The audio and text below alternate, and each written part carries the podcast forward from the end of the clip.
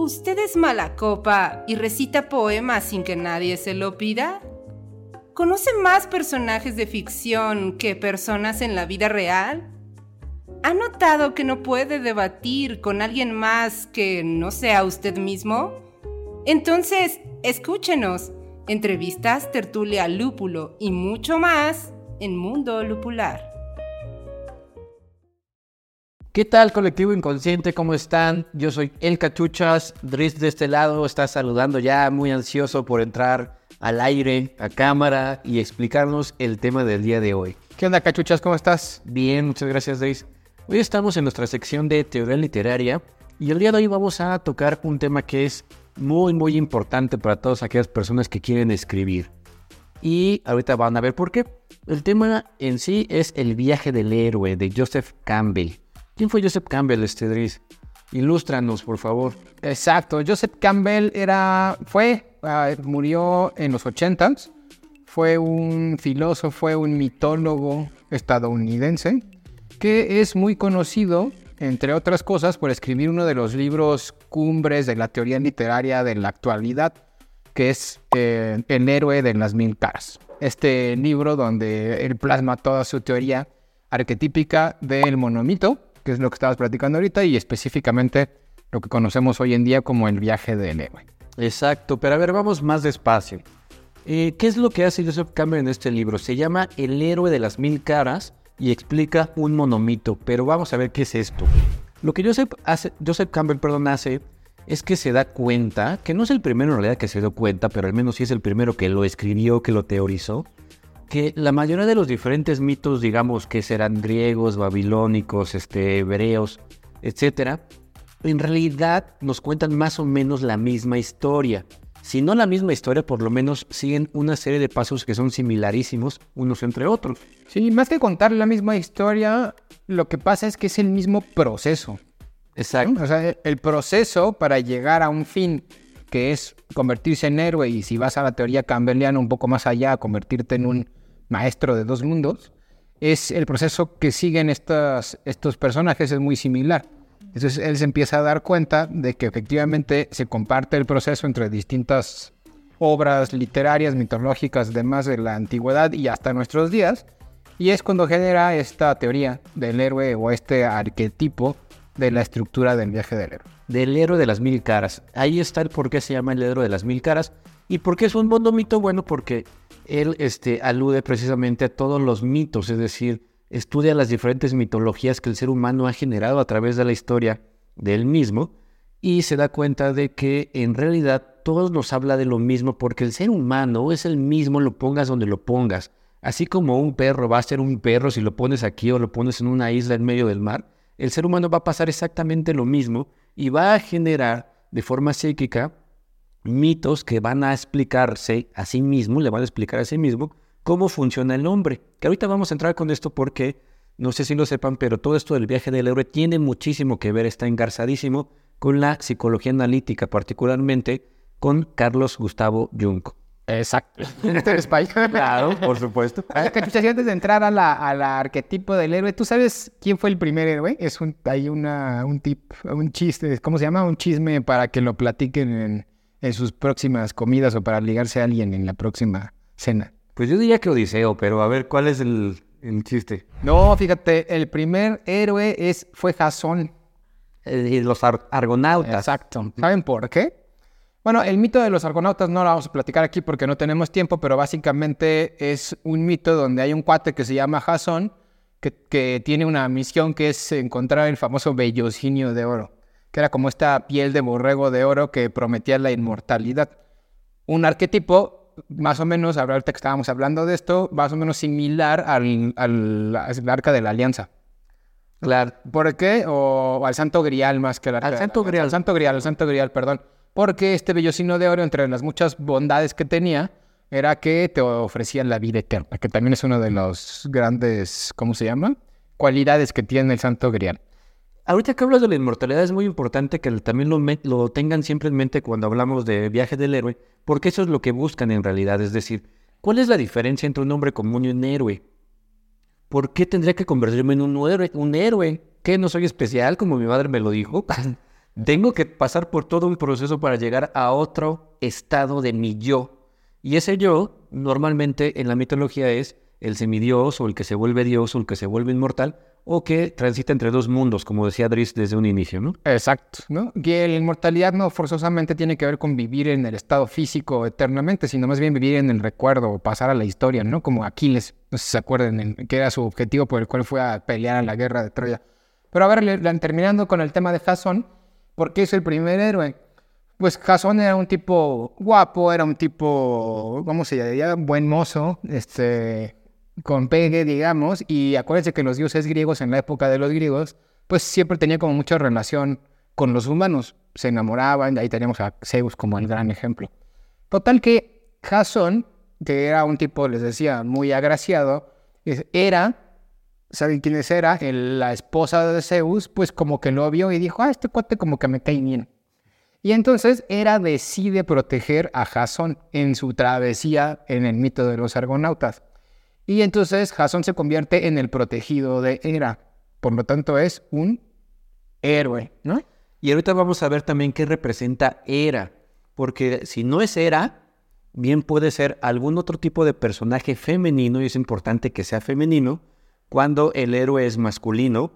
Y después Carlos Jung nos dice que esto también puede sucederle a las mujeres, es decir, que las mujeres también pueden tener su viaje del héroe o individuación del yo, poco a poco vamos para allá, en la cual en realidad esta princesa a rescatar o esta princesa o diosa que nos protege, llamada en general Fortuna, también puede ser de índole masculina. Exacto. Pero bueno, entonces esa es como la introducción de qué es un héroe, el, tema de por qué sale Joseph Campbell hablando de la teoría del héroe. Y ahora lo interesante de aquí son dos cosas. Uno es todo el arquetipo o la estructura narrativa que tiene que seguir una persona para convertirse en héroe.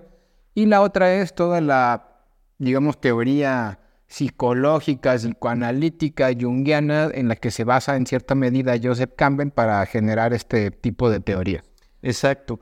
Antes de llegar a, a la carnita que serían los pasos para este, que describen este viaje del héroe, me gustaría esclarecer algunos puntos. Un arquetipo y cómo está vinculado un fenómeno psicológico con un fenómeno mitológico. En todas estas historias de viajes del héroe que cuando ustedes terminen el video descubrirán que la mayoría de caricaturas, personajes de ficción, obras de cómic, este, epopeyas ya sea mitológicas, históricas, eh, como la Iliada, la Odisea, el infierno de Dante, el purgatorio, el paraíso, todo eso, van a tener por lo menos cuatro elementos psíquicos indispensables para que esto funcione. El primero es, por supuesto, el héroe, que Carlos Jung dirá que es el yo. Tú eres el héroe de tu propia historia, todo eso lo han escuchado mil veces, es el yo.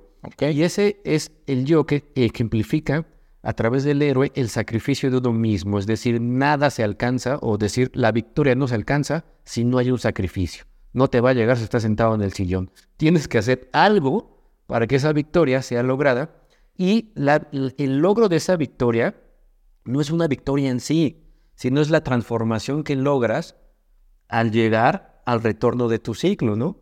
No es que obtengas algo, aunque en las diferentes manifestaciones artísticas sí hay algo que se obtiene, que normalmente es una princesa, una corona, un reino, un tesoro o algo que nos dan para ejemplificar ese estado interior que se desata una vez que tras, eh, pues que llevas a cabo todo este proceso de individuación, así se llama en la psicología analítica. Eso dice, algo es la motivación, ¿no? Lo que en la teoría semiológica de Greiman sería el objeto del deseo.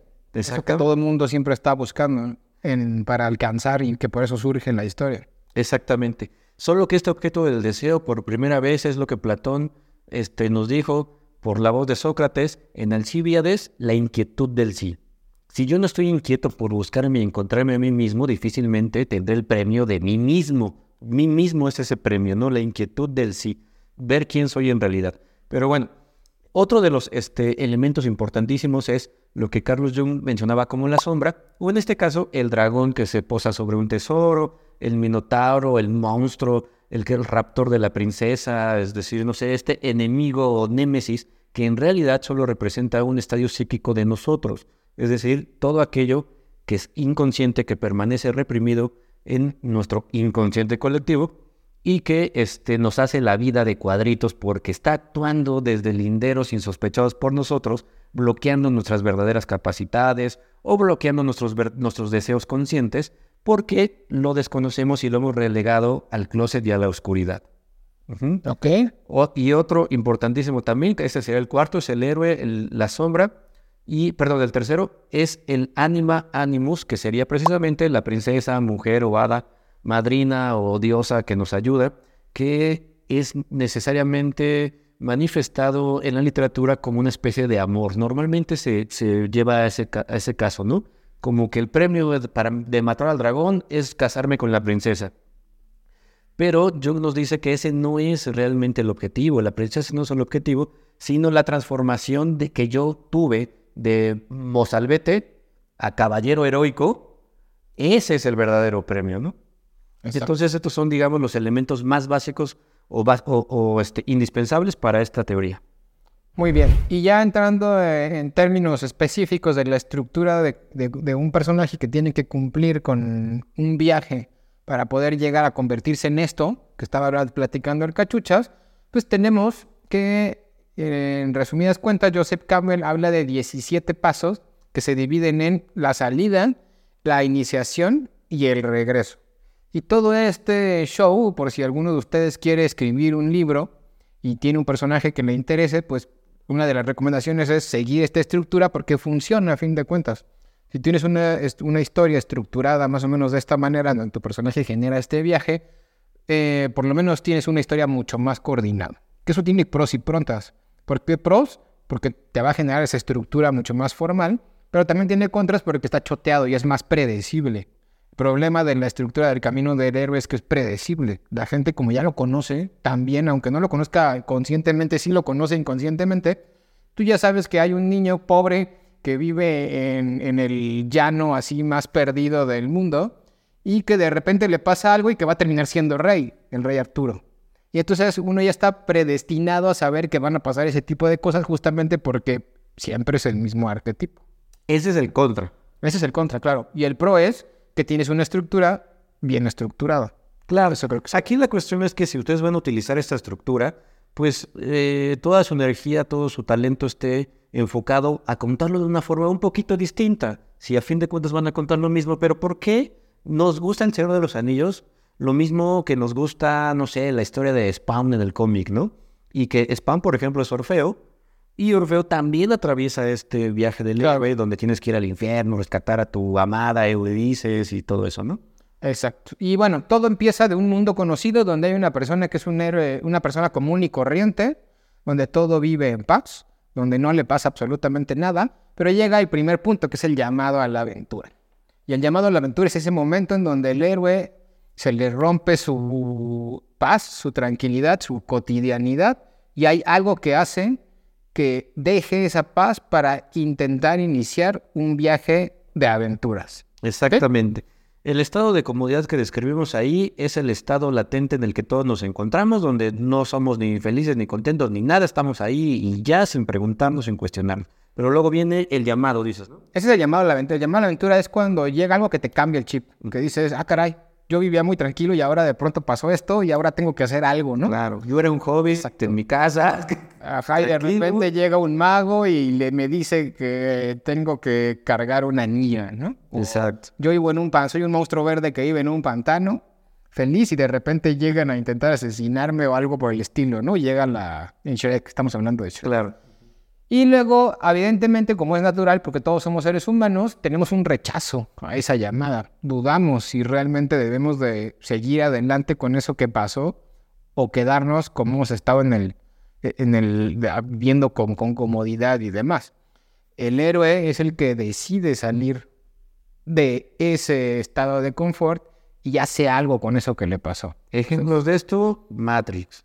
Neo es un empleado común y corriente, mediocre, conformista como todos, pero un día recibe una llamada y la vida le cambia, ¿no? Exacto, ese es el llamado a la aventura y él eh, duda si seguir adelante o no con lo que pasa con la llamada y al final pues decide que sí. y eso es lo que genera que haya historia, porque si dijera que no, entonces ya no habría historia. Exacto, decide cumplir con su destino.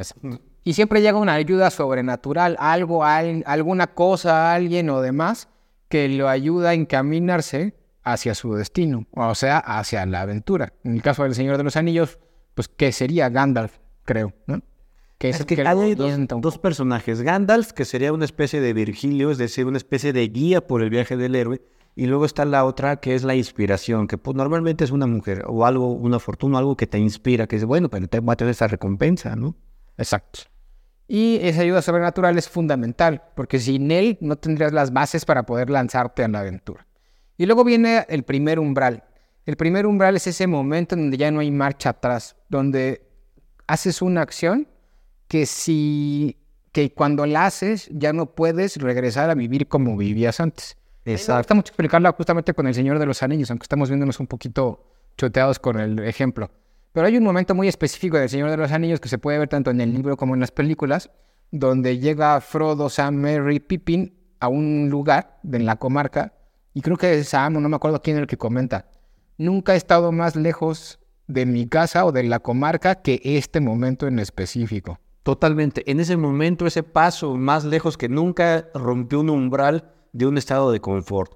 Por ejemplo, para no caer solo con el Señor de los Anillos, en Harry Potter, eh, Harry recibe la carta, que es el llamado, pero cuando le ponen el sombrero y le dicen, tú irás a tal casa, en ese momento ya entró a la, a la iniciación o al proceso de iniciación a la escuela, ya no va a volver atrás. Él ya vio la escuela. Imagínate cómo te sentirías si ya ahí renuncias y dices, ay, no, está muy difícil, yo me voy a mi casa.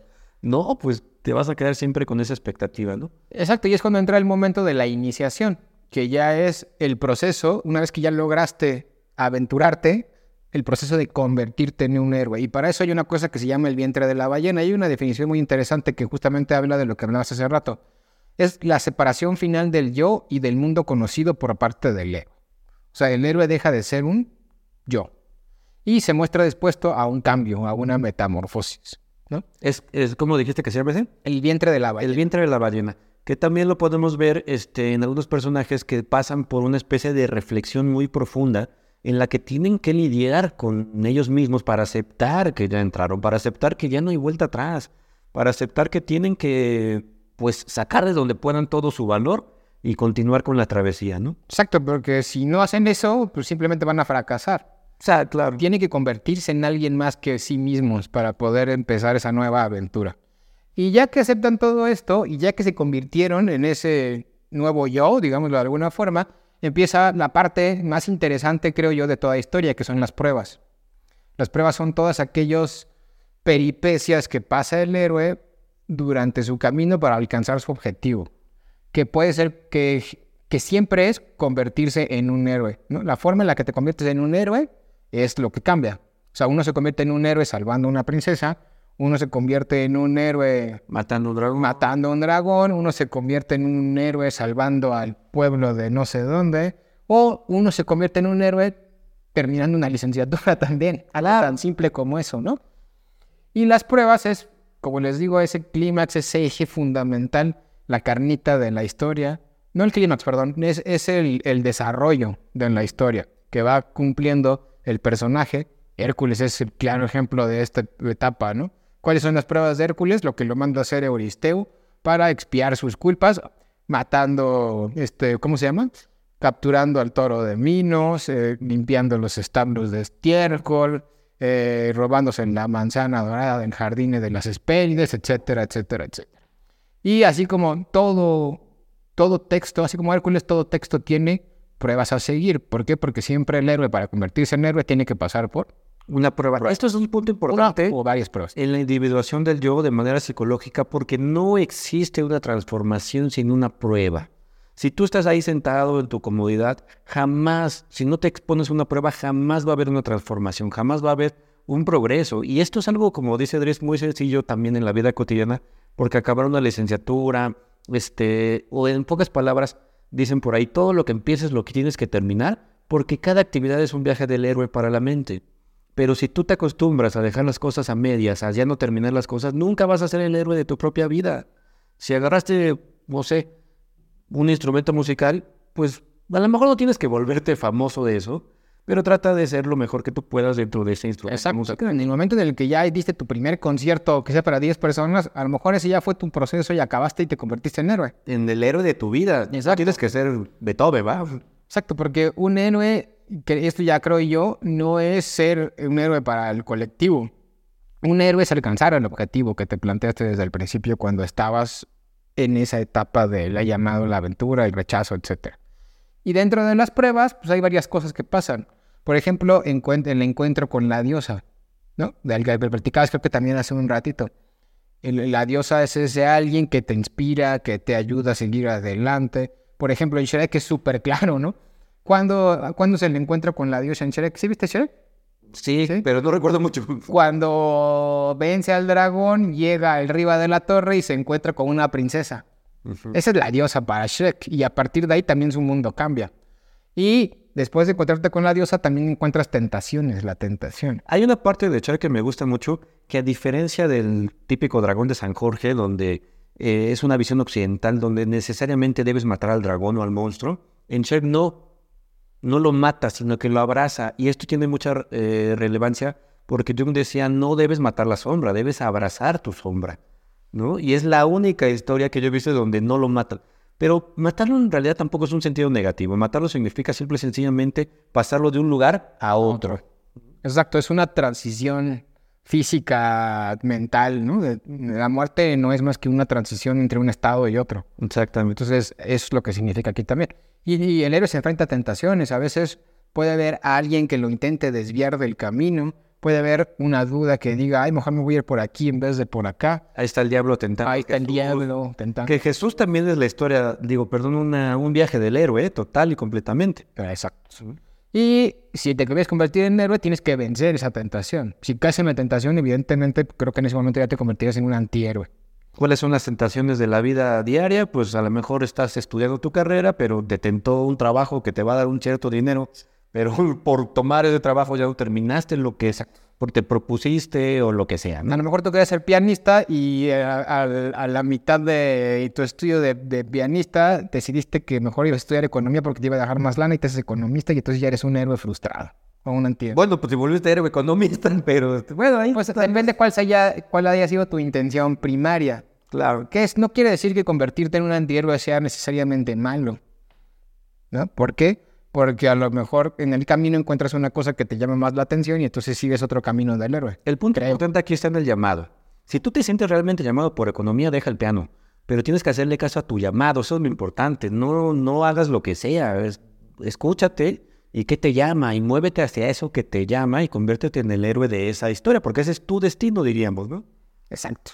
No, y luego ya viene la consagración, cuando logras pasar todas las pruebas y todavía no eres un héroe como tal, pero ya lo lograste. ¿no? O sea, lograste vencer las pruebas que tenías. Lograste domar al dragón, lograste, en fin, lo que haya sido.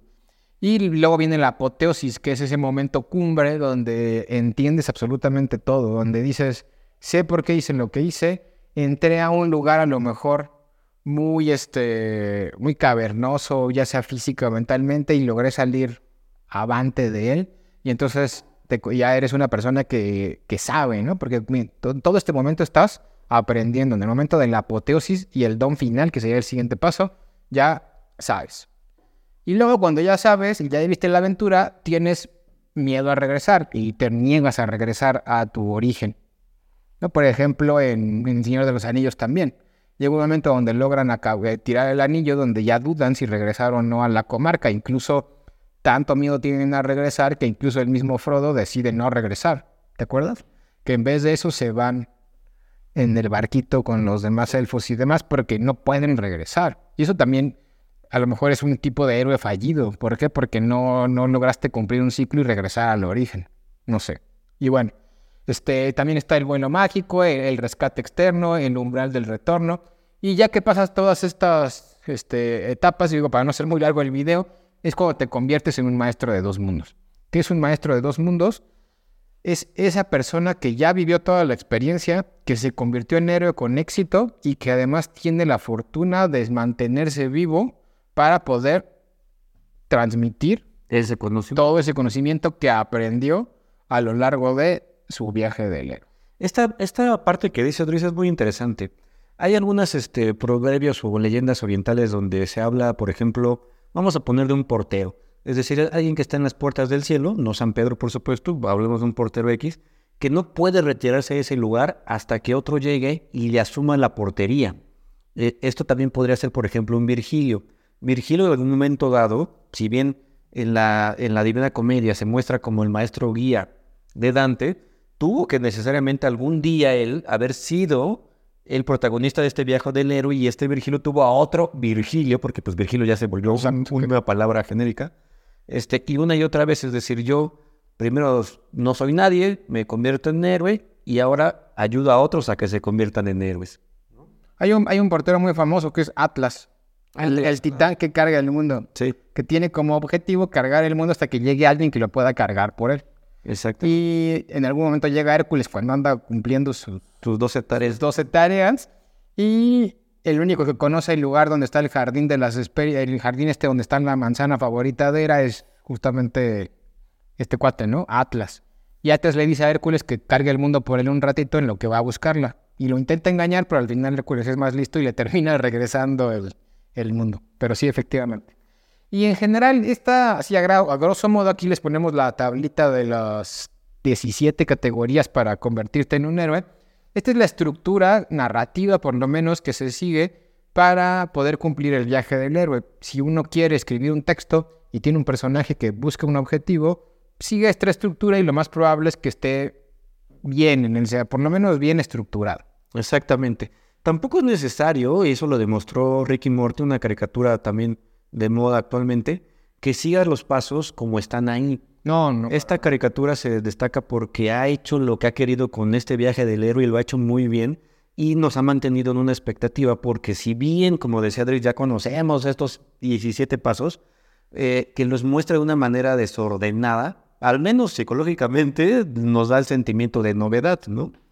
Entonces, me gustaría también, nada más para que a ustedes les quede muy claro y no se hagan bolas con tantos puntos, básicamente son tres, que son cuáles es la, este, la llamada, la, llamada, la iniciación. La es la, la, iniciación, el aprendizaje y el retorno, ¿no? Sería, perdón, sería este, el, la iniciación, el retorno y la salida.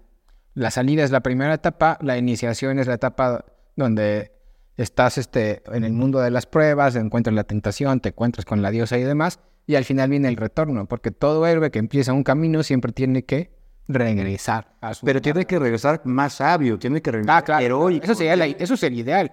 por está el retorno del rey, ¿no?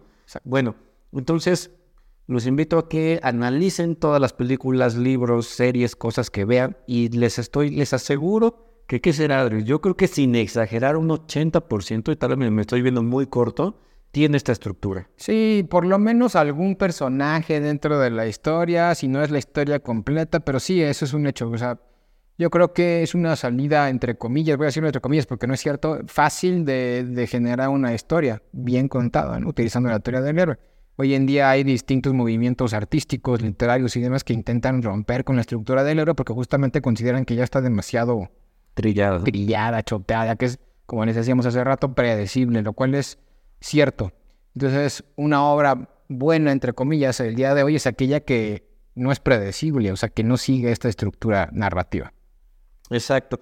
Pues espero que esto les sirva a todas aquellas personas que quieren escribir o que no quieren escribir, pero que pueden eh, tener un, grado más de atención y observación sobre lo que consumimos. Esto fue Consejos de Creación Literaria o algo así.